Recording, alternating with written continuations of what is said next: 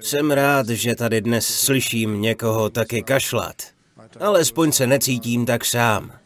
Je příjemné mít tady kamarády.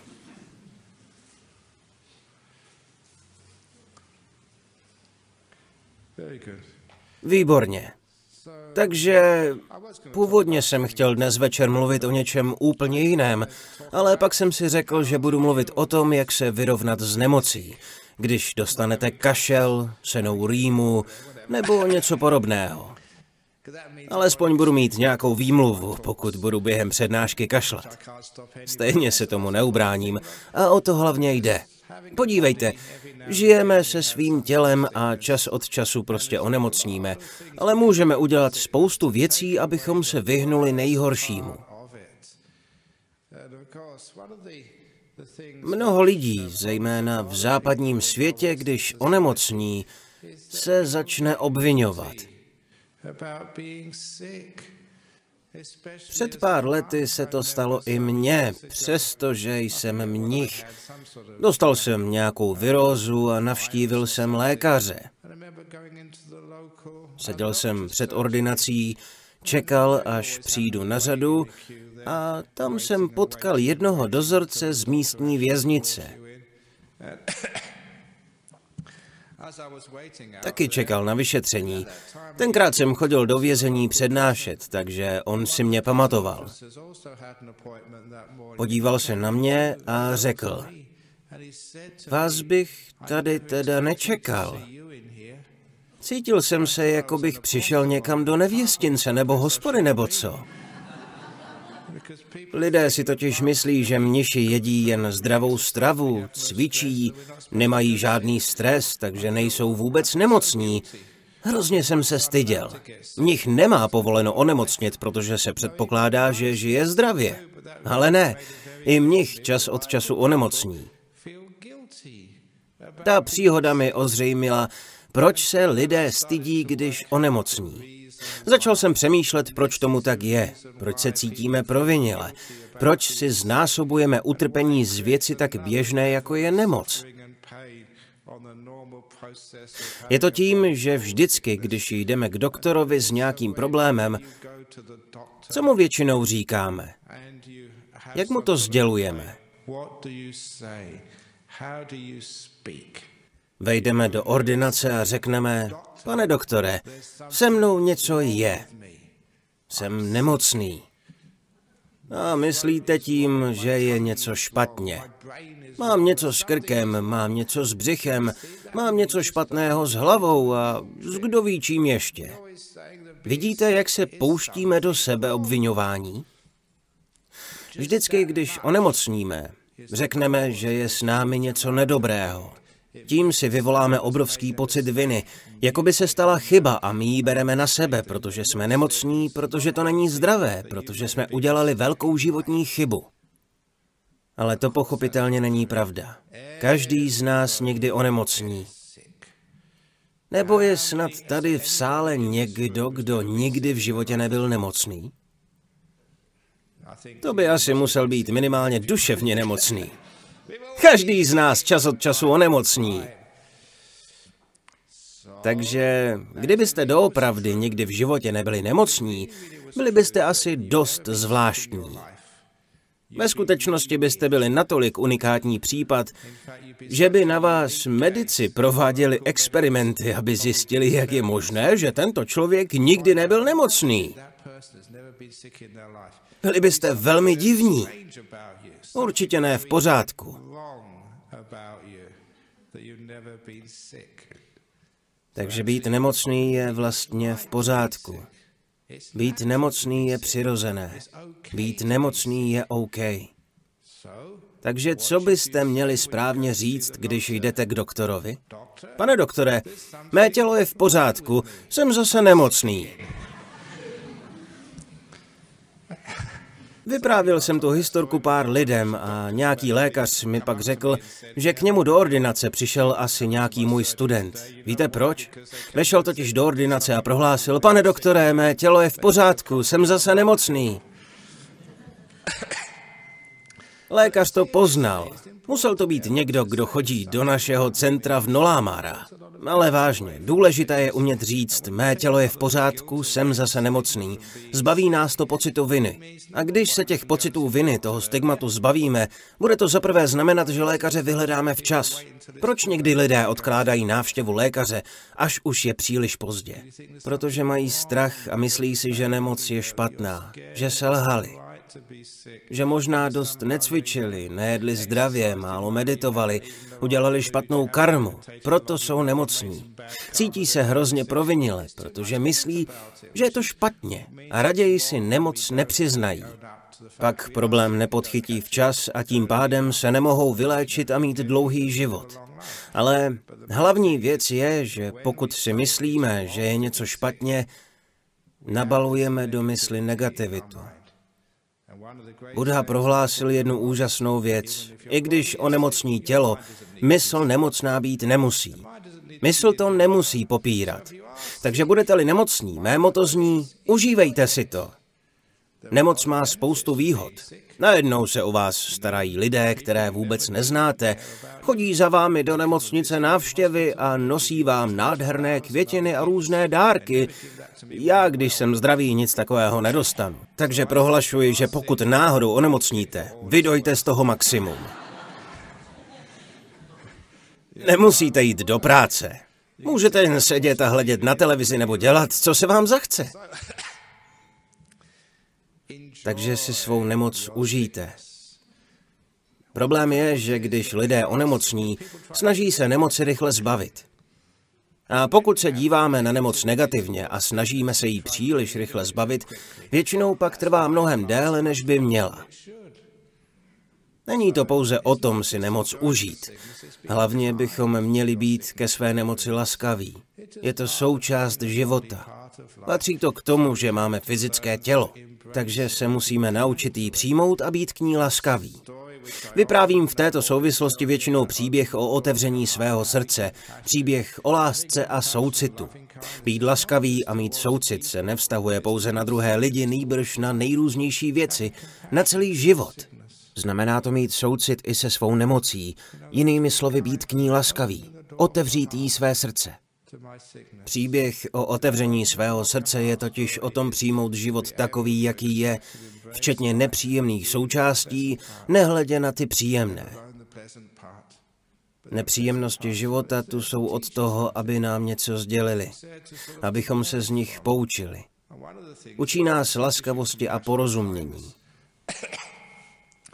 Když si projdete těžkou nemocí, když víte, jak to bolí, jak člověk dokáže být na dně, pak nikdy nenecháte bez povšimnutí někoho, kdo je nemocný a potřebuje vaší útěchu. Vnáší to do našeho života nádherný pocit vřelosti a lásky mezi lidmi. Ukazuje nám, že jeden na druhém závisíme, že nejde starat se jen o sebe. Každý z nás někdy potřebuje péči a laskavost někoho druhého, někdy dokonce i plnou péči. A to je na životě krásné. Jednou z vlastností naší mnižské komunity je to, že žijeme mimo město, i když ne daleko od něj a dodržujeme řadu pravidel. Nemáme například povoleno si sami vařit ani pěstovat plodiny. Lidé bývají často překvapení a ptají se nás, Jste zdraví a silní chlapi, proč si nevypěstujete vlastní plodiny? Protože by to bylo proti našim pravidlům. Kdybychom si totiž pěstovali plodiny a vařili, vystačili bychom si sami a vás bychom už nepotřebovali. Tím bychom ale přišli o nádherný vztah vzájemné péče a pomoci. Když jsem byl mladý, vždycky jsem si myslel, že být zcela nezávislý je ideální. Dokonce jsem uvažoval, že zkusím někde najít nějakou malou komunitu, kde budeme zcela soběstační. Sami si budeme pěstovat jídlo, budeme mít svou vlastní elektřinu a vodu, prostě úplně nezávislý. Pak jsem ale objevil buddhismus a pochopil, že to není správně. Buddhismus to zakazuje. Chvíli mi trvalo, než jsem pochopil proč. Je to proto, že pokud jste soběstační, dáváte tím najevo, že nikoho nepotřebujete. To vás přivede do samoty a přijdete v životě o nádhernou vzájemnou lásku. Pokaždé, když jsem nemocný, pokaždé, když jsem slabý, když udělám chybu, když se něco nedaří, připomene mi to, že nejsem soběstačný, že druhé lidi potřebuju. A to je krásný způsob, jak porozumět významu dobroty a lásky. Znám pár takových lidí, kteří se snaží být soběstační, tím ale dávají najevo, že nikoho nepotřebují a jsou pak velmi osamělí.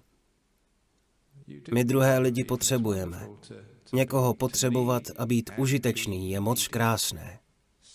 Z těchto důvodů si sami nepěstujeme jídlo ani nevaříme, přestože bychom to fyzicky zvládli. Jinak bychom žili v takovém tom klášteře za vysokou zdí, totálně odtrženi od okolního světa, bez vzájemného spojení, bez vzájemného kontaktu, bez vřelých vztahů, které se vytváří tím, že se potřebujeme a jsme si užiteční. Takže i když si někdo může myslet, že je skvělý a silný a že může žít sám a nikoho nepotřebuje, ať se nad tím raději zamyslí. Opravdu byste chtěli žít v takovém světě? Nebo byste raději byli propojeni s druhými lidmi? Některé věci sám nezvládnu, prosím pomozte mi. Jiné věci zase nezvládnete vy a já jsem připraven pomoci vám. Toto je krásný, vřelý vztah, kdy nejsme sobě stační, ale naopak na sobě závisíme a navzájem se potřebujeme. Toto se nazývá společenství. Toto je náš společný svět. Takže pokaždé, když onemocníme, se nám připomene, že se navzájem potřebujeme. Pokaždé, když uděláme nějakou chybu. Ze stejných důvodů rovněž vždycky přijmu od lidí i takové dary, které třeba vůbec nechci. Ale moc vás všechny prosím, mějte se mnou soucit a něco pro mě udělejte. I když mám dneska kašel, nedávejte mi prosím žádné kapky proti kašli, ani ajurvédské kapky, ani homeopatika, ani herbální nebo čínskou medicínu. Protože se mi už tolikrát v minulosti stalo, že jsem na veřejnosti trochu zakašlal a druhý den jsem dostal hromady léků. Lidé jsou ke mně ohromně laskaví a říkají mi, určitě si vemte tady ten lék, to vám pomůže. Pomohl mé babičce. A jak víte, já jsem hrozně hodný a řeknu, tak jo. Hned potom ale přijde někdo jiný a povídá, tady to pomohlo vyléčit mého syna, to si vemte. Tak jo. A pak mi dají zase něco dalšího. Tak jo. Nakonec mám tolik léků a všechny je musím vzít, že je mi pak z toho opravdu zle. Takže vás moc prosím, tohle mi nedělejte. Je to od vás moc milé, ale problém je, že lidé jsou někdy laskaví až příliš. Nicméně, Vzpomínám si ještě na jednu historku, kterou jsem slyšel před mnoha lety od jednoho mnicha. Byl to takový tvrdák z Chicaga, z toho města gangstrů. I když všichni gangstři pochopitelně nejsou z Chicaga, Obama taky pochází z Chicaga a není to žádný gangster. Ale víte, co chci říct, je to drsné město. Ten měch žil v klášteře v Thajsku a tenkrát jel poprvé domů do Chicaga navštívit svou rodinu. Pokud jste někdy byli v Chicagu v zimě, tak určitě víte, že tam bývá opravdu pořádná zima. Spousta sněhu a ledu. Jednou jsem tam byl a myslím, že to byl snad největší mráz, co jsem kdy zažil. Ten mnich tam během své návštěvy někde uklouzl na chodníku, zlomil si nohu a musel do nemocnice.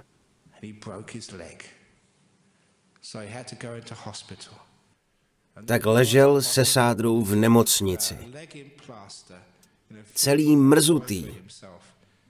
Jeho maminka se to dozvěděla a šla za ním.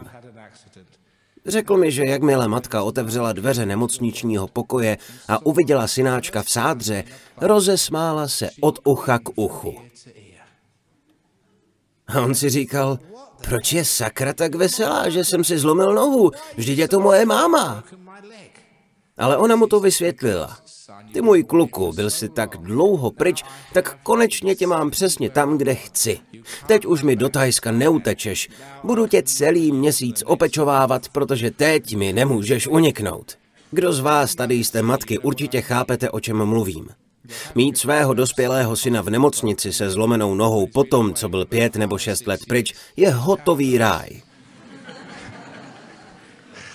Matky zbožňují opečovávání svého synáčka a vlastně i otcové rádi obletují své dcerušky, jako všichni. Co pak nezbožňujeme pečovat jeden od druhého? My lidé v sobě máme cosi zakódováno, takže když můžeme projevit svou laskavost a soucit, dá nám to obrovské povzbuzení. Potřebujeme to a umíme si to užít. Proto být nemocný je vlastně báječné. Je to náš dar druhým lidem. Pomáhá jim rozvíjet jejich soucit tím, že o nás mohou pečovat. Takže příště, až budete marodit doma nebo v nemocnici, vůbec se nemusíte cítit provinile. Nemusíte si myslet, že jste pro druhé jen břemenem, přítěží. Neříkejte si, ach jo, jsem nemocný, určitě mě mají plné zuby. Nikoli. Řekněte si, nyní jsem prostředkem vaší laskavosti a soucitu. Ozvláště jste-li buddhisté, starat se o mě je vynikající příležitost získat dobrou karmu, tak potom skočte, tady jsem a starejte se o mě. Nebudete se pak cítit provinile, jelikož dáváte druhým příležitost projevit svůj soucit. Kdyby lidé nebyli nikdy nemocní, kdyby nebyli zranitelní, potřební, laskavost a soucit by ztratili smysl, nebo ne? Toto je jeden z našich současných problémů. Jsme natolik soběstační, máme pocit, že nic nepotřebujeme, že to pak ve společnosti vytváří problém osamění. A víte, co to znamená být osamělý? Depresi. Lidé s nikým nežijí, žijí sami a cítí se strašně zbyteční. Jenomže situace, kdy můžeme projevit laskavost a praktikovat soucit, jsou pro náš život důležité. Dobrým příkladem je starý známý příběh o Dalajlámovi.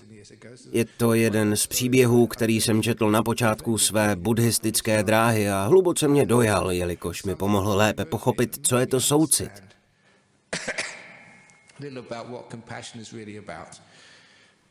Je z doby ještě předtím, než Dalaj Lama opustil Tibet, ale už v té době byl velmi slavným mladíkem a cestoval od vesnice k vesnici a setkával se s lidmi. Jednou s ním jel nějaký americký novinář a psal jednu z prvních reportáží o Dalajlámovi pro západní tisk. Jezdili od vesnice k vesnici a lidé vždycky stáli v řadě a nosili Dalajlámovi své dary. Darovat něco Dalajlámovi se považuje za velmi dobrou karmu. Ten američan ale zjevně nechápal, co je to štědrost a soucit, a tak začal být čím dál více naštvaný. Některé dary totiž byly od velmi chudých lidí. Pak v jedné vesnici narazili na ženu, která byla zjevně chudá jak myš. Skoro nic neměla, na sobě jen pár hader. Postavila se k ostatním a jakmile přišla na řadu, darovala jeho svátosti Dalajlámovi sukni. Darovala Dalajlámovi svou nejlepší sukni. Američan byl tak znechucen, že už nedokázal udržet svůj vztek a rozlítil se. Co to děláte? Mám kašel a oteklý krk, ale dovedete si to představit. Co to děláte? Proč si berete sukni od tak chudé ženy? Sám jste šíleně bohatý, bydlíte v obrovském klášteře, máte vše, co chcete. Kromě toho sukně ani nepotřebujete, vždyť jste muž. K čemu vám ta sukně bude? Ona ji potřebuje mnohem víc než vy. Tohle jste neměl přijmout. Proč tohle děláte? Není to správné. A měl svým způsobem pravdu. Když jsem to četl, tak jsem si říkal, k čemu pro boha mnich potřebuje ženskou sukni?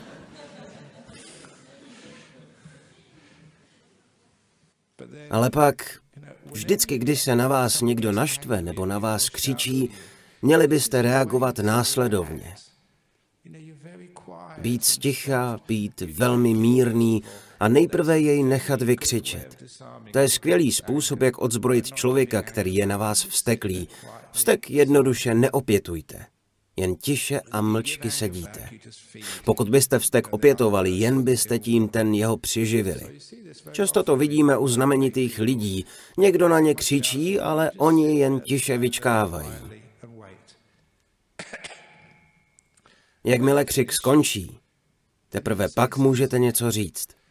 Takže Dalaj Lama mu pověděl. To je pravda. Tu sukni nepotřebuji. Ale ta paní mi ji potřebovala darovat. Jakmile jsem to uslyšel, řekl jsem si, páni, tak tohle je moudré. Každý z nás potřebuje někdy něco darovat. I když se na povrchu zdáme nezávislí, i když Dalaj Lama žádné sukně nepotřebuje, přesto ta žena mu jí potřebovala darovat. To je nádherné. Proto my soběstační být nechceme.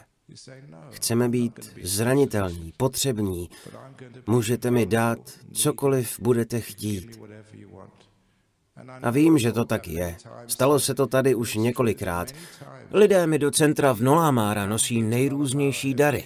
Jednou jsem dostal i hřeben. I když hřeben vůbec nepotřebuji, někdo mi jej potřeboval darovat, tak to je.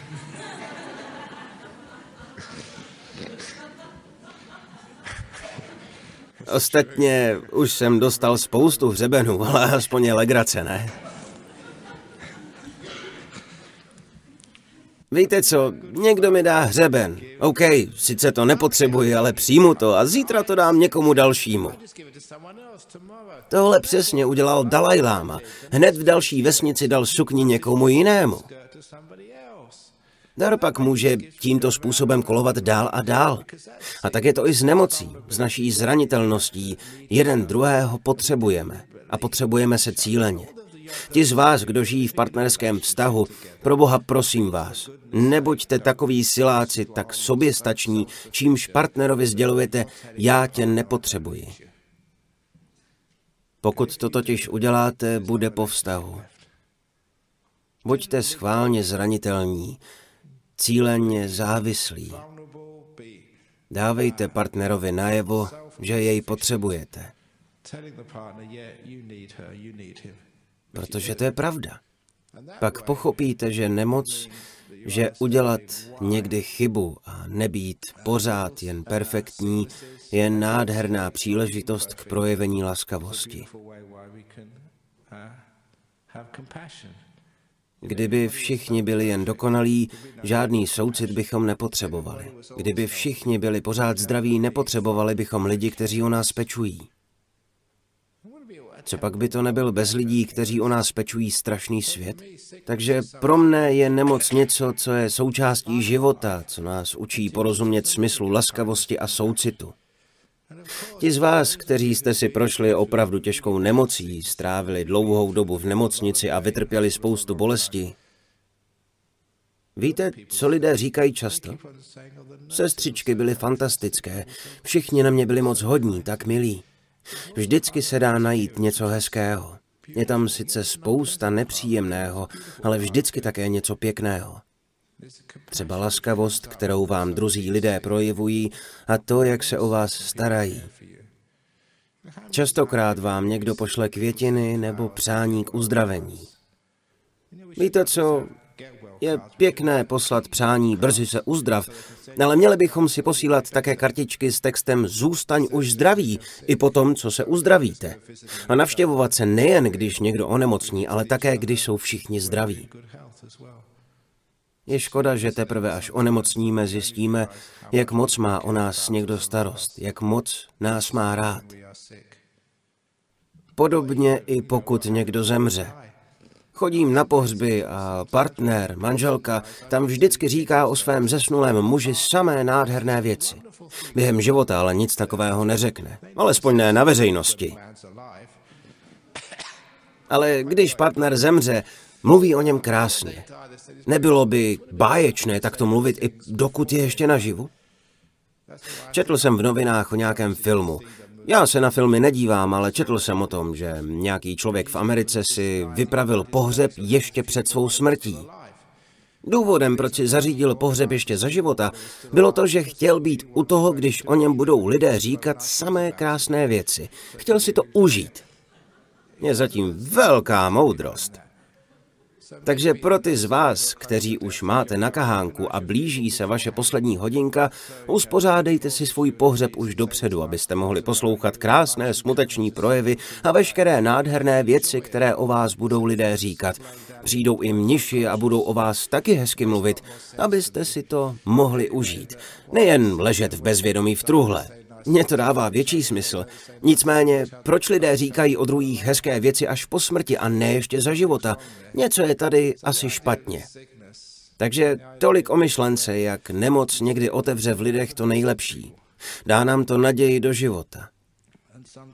Někdo si možná myslíte, že svět je tvrdý a chladný a že lidé se o nikoho nestarají, ale starají se. Mají o vás starost a uvidíte to, až budete nemocní. Takže i nemoc má své výhody. Dále si pamatujte, že budete-li nemocní, z nemocí nebojujte, ani se jí nesnažte zbavit. Lidé mě někdy žádají, abych tady v pátek večer hovořil i více do hloubky, nikoli jen o tom, co kdo si nazval popovou přednáškou, popovým buddhismem.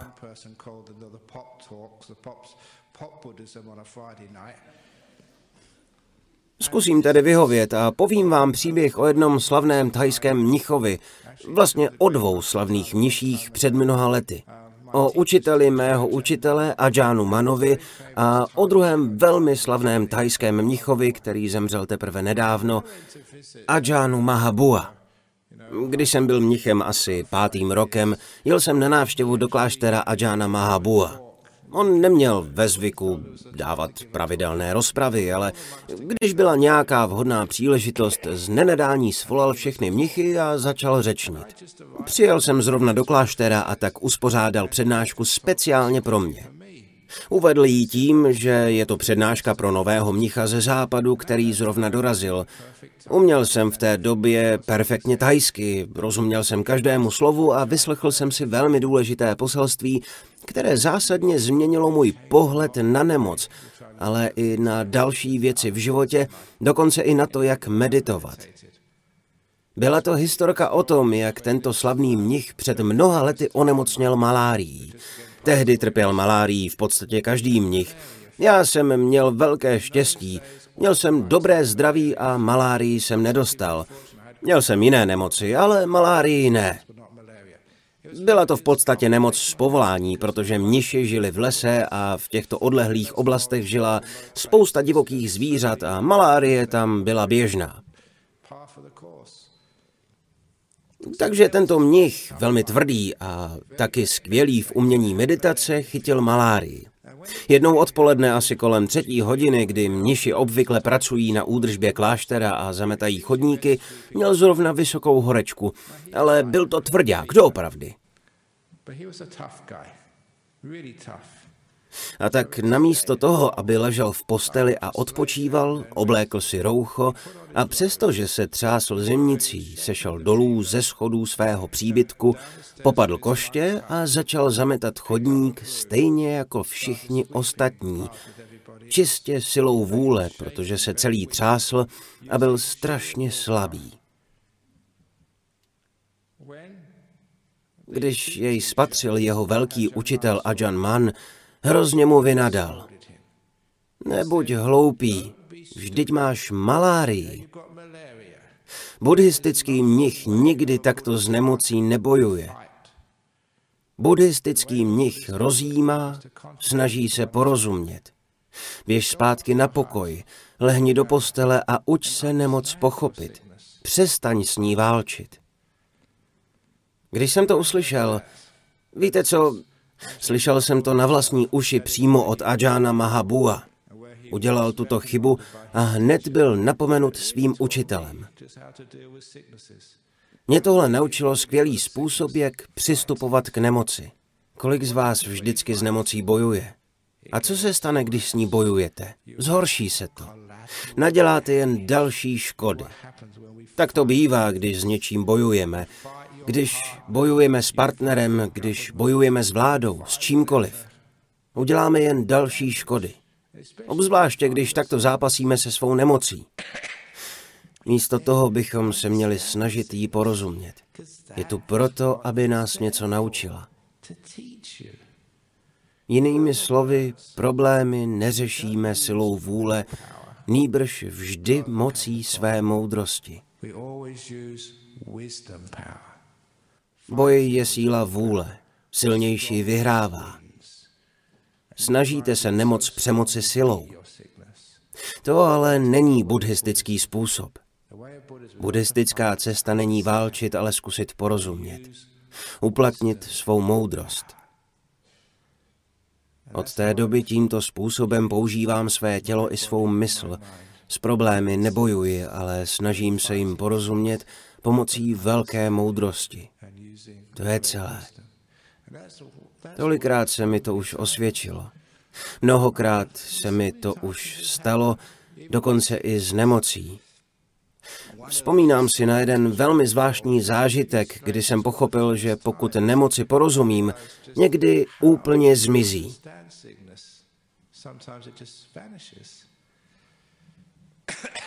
Tehdy jsem byl ještě student. Byl jsem jednou hrozně nachlazený. Šíleně mi teklo z nosu i z očí. Cítil jsem se opravdu strašně. Ležel jsem v posteli a bylo mi mizerně. Nevymýšlel jsem si. Teklo ze mě proudem.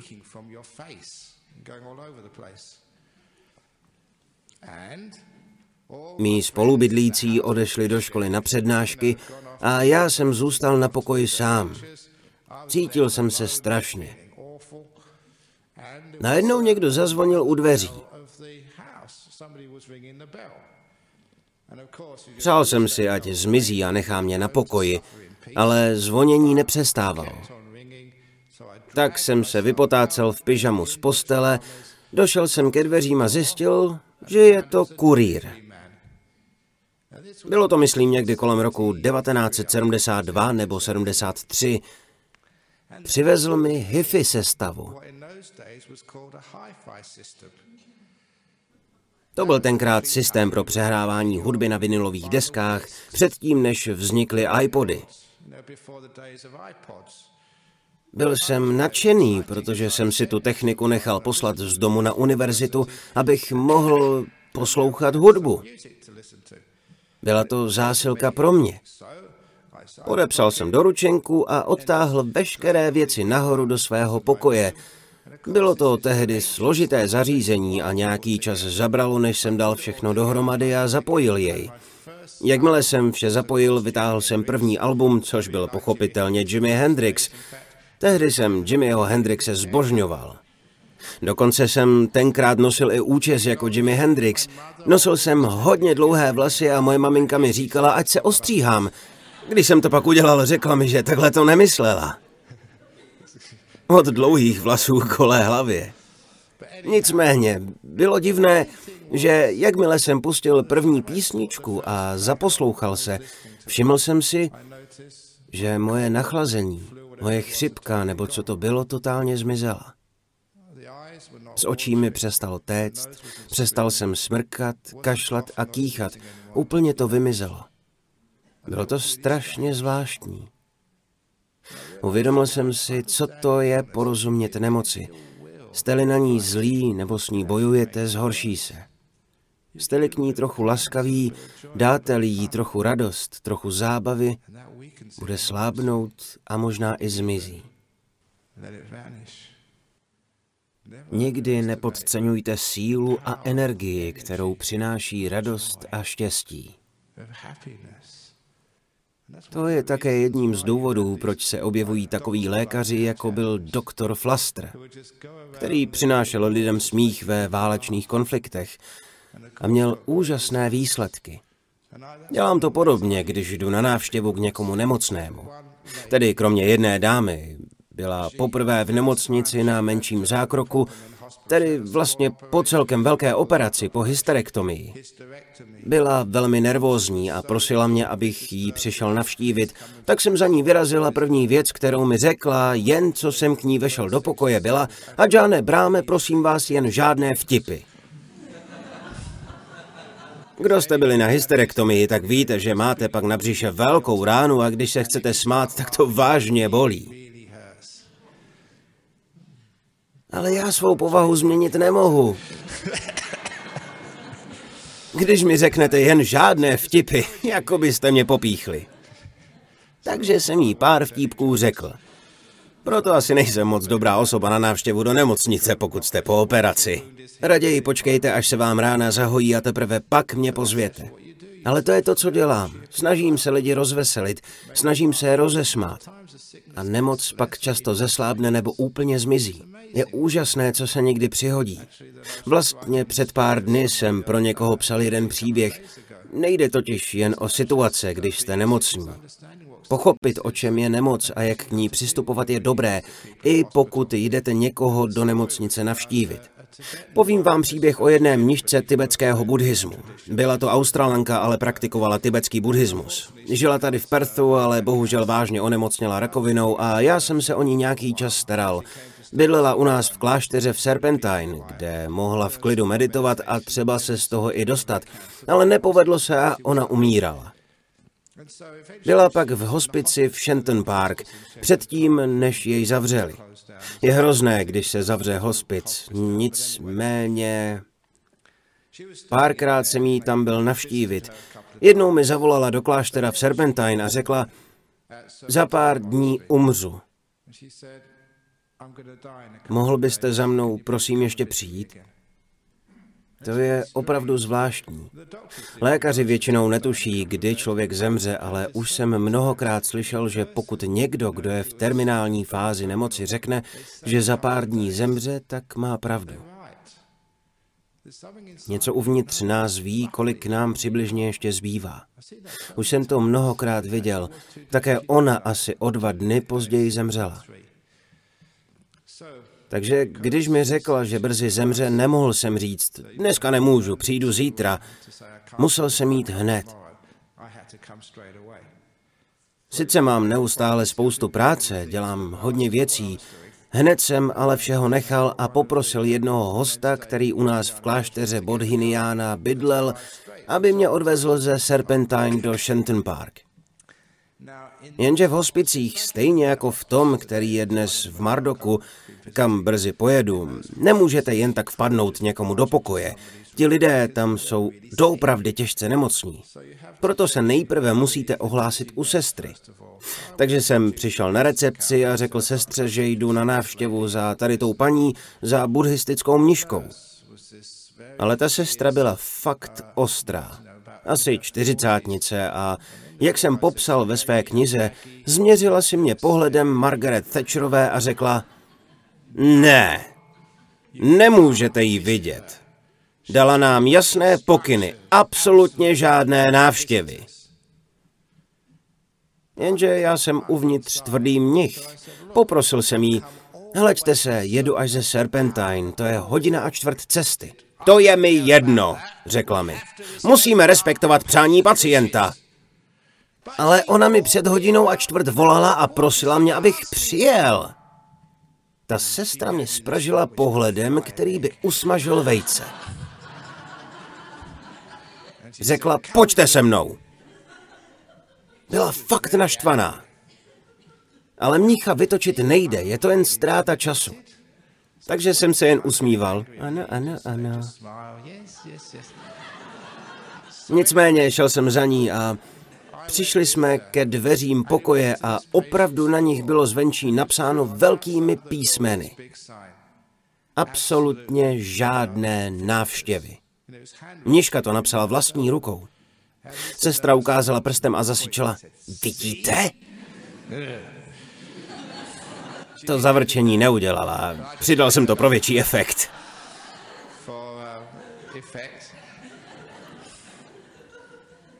Podíval jsem se na nápis a nebudete mi věřit, co bylo napsáno pod ním.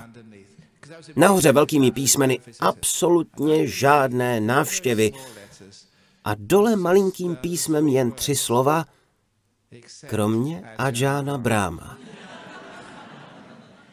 Bylo to trochu nehodné mnicha. Musím se za to omluvit, ale musím říct, že jsem si tu sestru vychutnal. Otočil jsem se k ní a řekl, vidíte?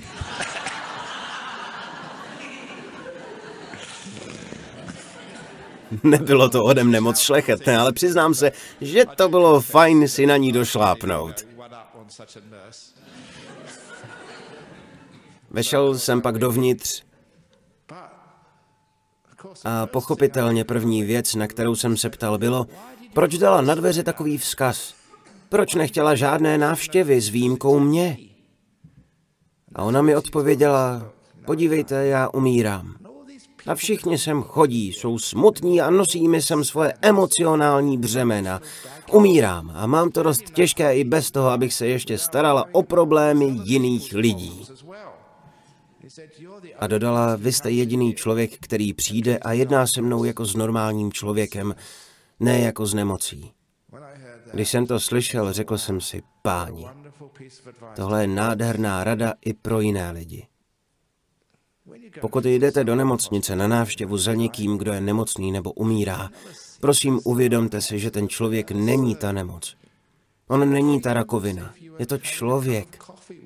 Tak se k němu chovejte, jako byste s ním šli na kafíčko do Starbucks. O čem byste se bavili, kdybyste spolu trávili pěkné odpoledne? Asi byste se nechtěli bavit o rakovině, jak se to vyvíjí, kolik dnů zbývá, co říkají doktoři, co odhalil rentgen. Ježiši, vždyť už toho má plné zuby.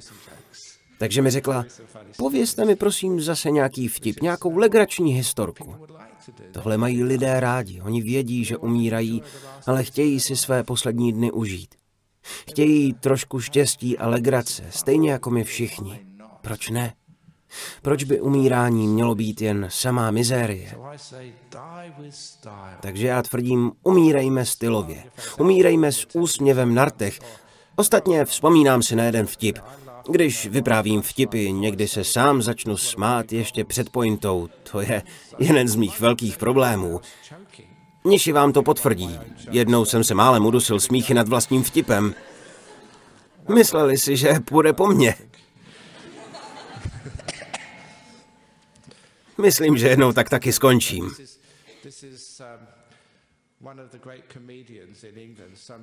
Ale v pohodě, povím vám jeden vtip. Jeden bývalý slavný anglický komik kdysi vyprávěl o svém životě, že když ještě chodil do školy, řekl učitelům, že by se jednou chtěl stát komikem. Když jim to sdělil, smáli se mu. Ale teď, když už slavným komikem je, se mu už nesmějí.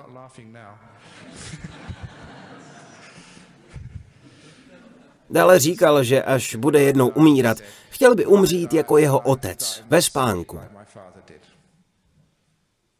A ne jako ti cestující, co řvali v autobuse, který zrovna řídil.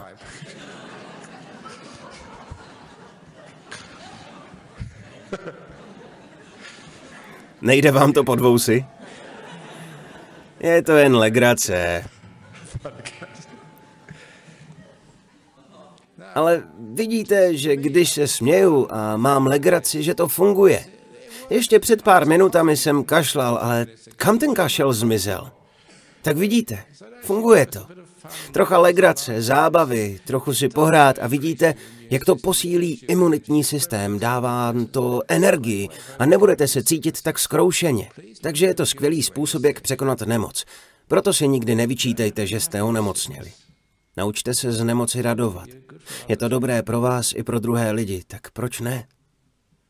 Jde jen o to změnit úhel pohledu. Jsi nemocný? Pro boha to musí být hrozné, to musí strašně bolet. Bolí to, pokud očekáváte, že to bude bolet. To je jednoduchá psychologie. Nejhorší věc, kterou vám může lékař nebo zubař říct, sám jsem to zažil a je to opravdu hloupé, je když vám řekne, Teď to může bolet. Moc krát vám děkuji. Měl mi to říct až potom. Protože když vám řekne, že to může bolet, nastavíte se na to, že to bude bolet. Kdybych já byl doktor nebo sestra nebo zubař, tak než bych začal vrtat, řekl bych namísto toho, teď bude trošku legrace.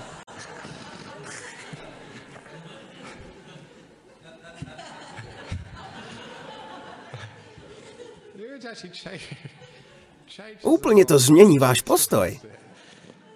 Myslím, že to může fungovat dobře.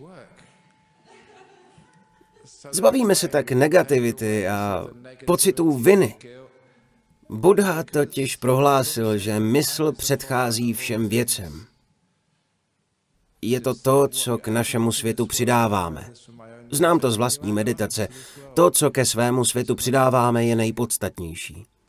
Náš svět je jako... Když jsem byl malý kluk, mýval jsem omalovánky. Černé obrysy na bílém papíře, jednotlivá políčka označená malými čísly, jedno bude červené, druhé modré, třetí růžové. A záleželo na tom, jak to vybarvím, jakou tomu dám strukturu, jakou sitost. Ale v životě si libovolné barvy vybrat nemohu. Naše možnosti jsou omezené, ale mohu to vybarvit hezky nebo jen fádně. Mohu být precizní nebo to odfláknout. Důležité je to, čím svůj život naplním. O tom je zákon karmy. Nezáleží na tom, co nás v životě potká, ale co s tím uděláme, co k tomu přidáme, jak se k tomu postavíme, jak nemoc přijmeme. To je důležitější než samotná nemoc. A to je to, co nám dává obrovskou svobodu, obrovské možnosti. Z té nejhorší nemoci můžeme něco vytěžit. Je to šance pro druhé, aby nám prokázali svou laskavost. Je to příležitost porozumět povaze svého těla tak, abychom zdraví nepovažovali za samozřejmost. Když jsme zdraví, využijeme pak těchto dní, jak nejlépe dovedeme. Neřeknu si, začnu až zítra. Ty opravdu důležité věci v životě udělám hned, dokud jsem zdravý. Mám ale na mysli skutečně důležité věci, ne vydělat peníze. Čas strávený s rodinou, s lidmi, kteří vás mají rádi. Vztahy s lidmi, to je v životě důležité. Udělejte to, dokud jste zdraví. Pak zjistíte, že nemoc má svůj smysl. Není to nic, co byste si měli vyčítat, co byste měli zavrhovat, s čím byste měli bojovat. Snažíme se pochopit její poselství. Co nás učí? K čemu tady je? Protože všechno něčemu slouží, všechno má svůj význam, všechno je příležitost. Takže budete-li někdy nemocní, poučte se z toho. Nebojujte. Nemoc pochopte. Pak budete velmi moudrým a laskavým člověkem. Nemoc netrvá věčně. Jednou jsem byl opravdu vážně nemocný. Měl jsem křovinný tyfus. Tehdy byla velmi těžká doba. Bylo to někdy v roce 1976 nebo 1975 a ležel jsem v nemocnici v severovýchodním Thajsku.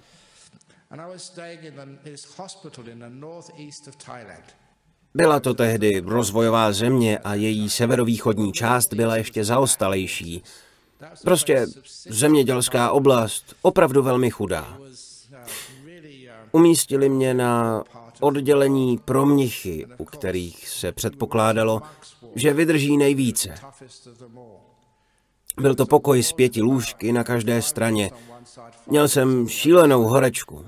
Kolem šesté večer zmizela sestra – Čekal jsem, že přijde noční sestra. Bylo sedm, osm a pořád nic.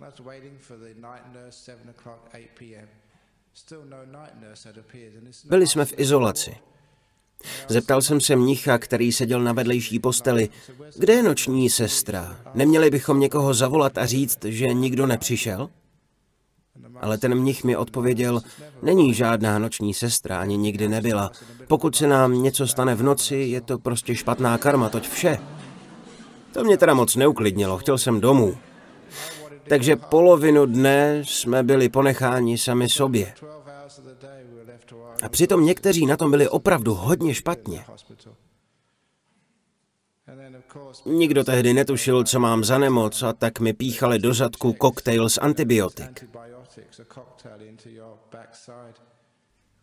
Ale to nebyly injekce, jako jsou dnes. Tenkrát se jehly recyklovaly. Nejprve se používali v Bangkoku. Pak je poslali do provinčních měst a nakonec používali na mnichy, protože mniši musí vydržet všechno. Nepřeháním. Ta sestra možná třicátnice nebo čtyřicátnice vypadala jako buvol. Injekce mi do zadnice nepíchala, ale přímo bodala. Nedělám si legraci, to fakt bolelo. Byl jsem tvrdý mnich, ale bylo to jako chodit za starých časů do ředitelny na kobereček. Po dvou nebo třech dnech byl můj zadek víc bolavý než cokoliv jiného. A přesto, že bych měl být laskavý a milovat všechny živé bytosti, tu sestru teda ne. V žádném případě nenáviděl jsem ji. Dvakrát denně přišla, ale nic nepomáhalo. Neměl jsem ani sílu jít na záchod. Mísu k posteli nám nedali. Mniši, kteří leželi u dveří vedle záchodu, měli štěstí. Už jen se postavit z postele sebralo hodně energie.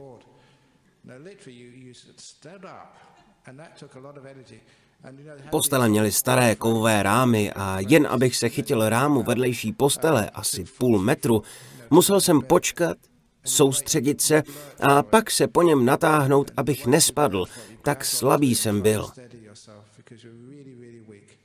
Dojít přes pokoj na záchod mi trvalo asi půl hodiny.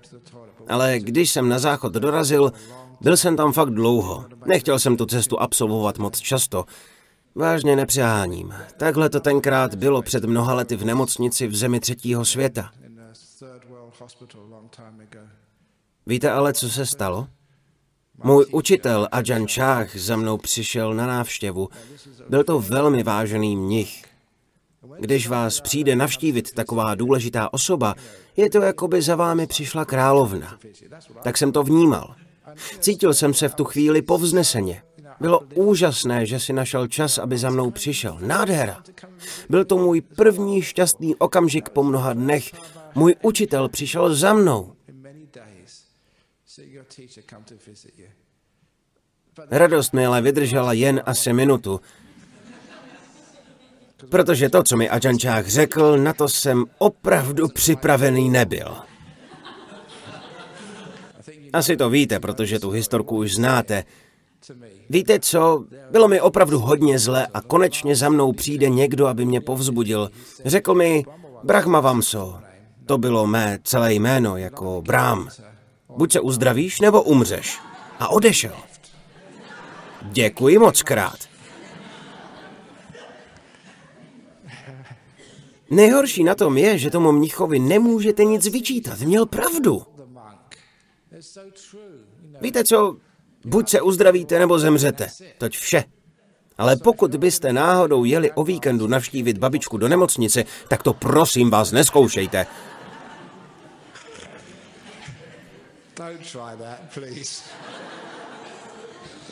Uzdravíš se nebo umřeš. Ale skutečně to tak je. Nebudete ve špitále na věky. Nemoc pomine. Víte, že pomine. Tak nebo tak to nebude na dlouho. Buď to umřete, nebo se uzdravíte. Nemoc netrvá věčně. Takže to nějaký čas vydržíte. A mně je jasné, že na kašel neumřu. Takže se tím nenechám rozhodit. Určitě mě tu za týden zase budete mít. Vlastně příští týden ne, bude to jiný mnich, já učím na meditačním kurzu. Ale určitě mě tady uvidíte ještě moc krát. Takže ať je to jak chce. v nemoci se můžete smát a dobře bavit. Takže pokud onemocníte, uchovejte si zvídavou mysl. A nikdy se nic nevyčítejte. Protože pocit viny, pocit, že je něco špatně, vám přinese jen strach a negativitu, což nemoc ještě zhorší a zvětší vaše utrpení. Takže to berte s nadhledem. Víte, že to jde. Já jen doufám, že pokud někdy vážně onemocním, budu umět napodobit jednoho mnicha, kterého si velmi vážím. Několikrát u nás byl na návštěvě, i když je to už dávno. Je to ctihodný Kasri Dhamananda. Máme v knihovně pár jeho knih. Byl opatem v Kuala Lumpur v Malajzii. Jeho lékař řekl, a je to uvedeno i v jeho autobiografii, že když mu diagnostikovali rakovinu v konečné fázi, měl rakovinu už i předtím, také cukrovku, ale toto byla konečná fáze, lékař mu sdělil, podívejte se, ta rakovina je terminální, nic moc už dělat nemůžeme, bohužel umřete.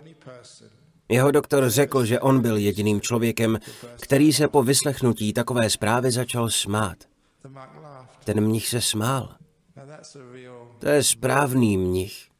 Řeknou mu, že umře a on se směje. Tohle je mnich mého srdce. Doufám, že to zvládnu také, až mi oznámí, že mám terminální rakovinu.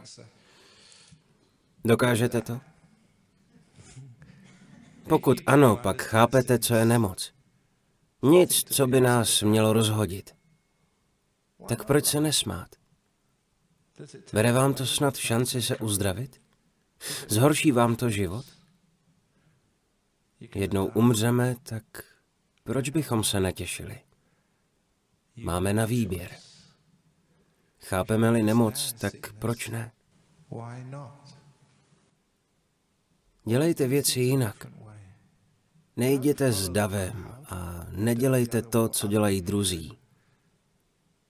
Proč byste nemohli dělat věci po svém?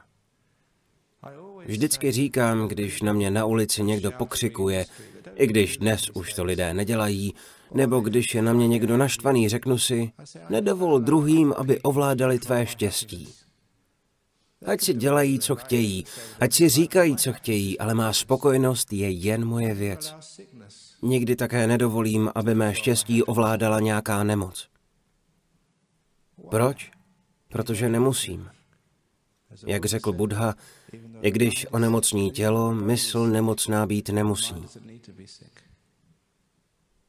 Mysl má mnohem větší moc, než si myslíme.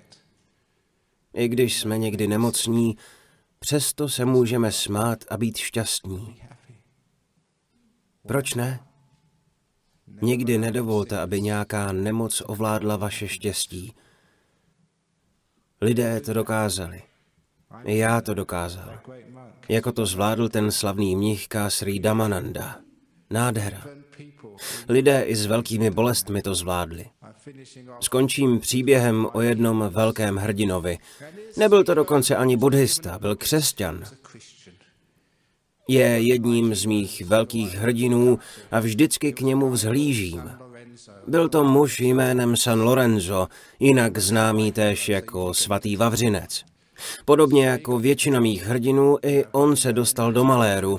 Jenže tenkrát, víte co, já jsem se dostal do maléru kvůli vysvěcení mnišek, ale v dnešní době je to pro mě mnohem snažší. Nemáme už inkvizici, ale tenkrát jí měli. Nevím přesně, čím proti sobě lidi popudil, ale asi něco nevhodného prohlásil a byl za to Nikoli pouze upálen na hranici, byl doslova ugrilován na roštu. Strašný způsob, jak mučit člověka. Byl zavražděn, popraven. Ale než zemřel, jeho poslední slova byla... Určitě víte, jak to bolí, když si popálíte jen prst. Popálení je nejspíš jednou z největších bolestí, kterou může člověk zažít. Takže on těsně před smrtí pronesl tato slova, svá poslední slova. Bylo to latinsky, ale v překladu to znamená obraťte mě, tady ta strana je už hotová. Jako kdyby byl nějaká klobása nebo toast. Páni, on ještě vtipkoval. Byla to jeho poslední slova pronesená v šílené bolesti. Silně mě to inspiruje proto, že i přes veškerou obrovskou bolest byla jeho mysl stále svobodná a schopná štěstí. Dává to naději každému z nás, že i toto je možné. Nezáleží na tom, jak moc jste nemocní, dokonce ani jak velkou bolestí trpíte. Stále máte možnost se smát. Jaká je to nádherná svoboda. I když je mysl nemocná, pořád to pletu, i když je tělo nemocné. To je tím, že mám ten kašel, přeřeknu se. Musím to na něco svést. I když je tělo nemocné, mysl nemocná být nemusí. Jak skvěle prohlásil Buddha, i když je tělo nemocné, mysl nemocná být nemusí. To si prosím zapamatujte. A já si to snad taky budu pamatovat, alespoň doufám. Když vás potom potká nějaká nemoc, Budete ji mnohem lépe snášet. Tak tolik jsem vám chtěl říct dnes večer. A opět jsem to zvládl. Hodinu mluvím s nachlazením a jsem v pohodě. Doufám, že i vy jste si to užili. Opatrujte se.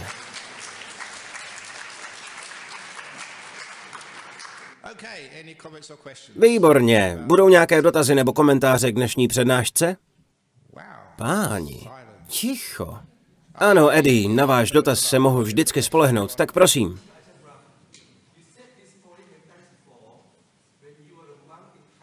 Yeah.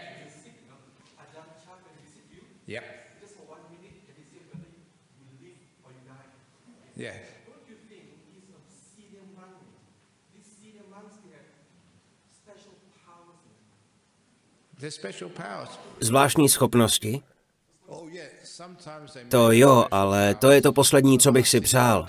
Pomocí zvláštních schopností mě zbavit mojí nemoci a přijít o tu báječnou příležitost něco se o nemoci naučit.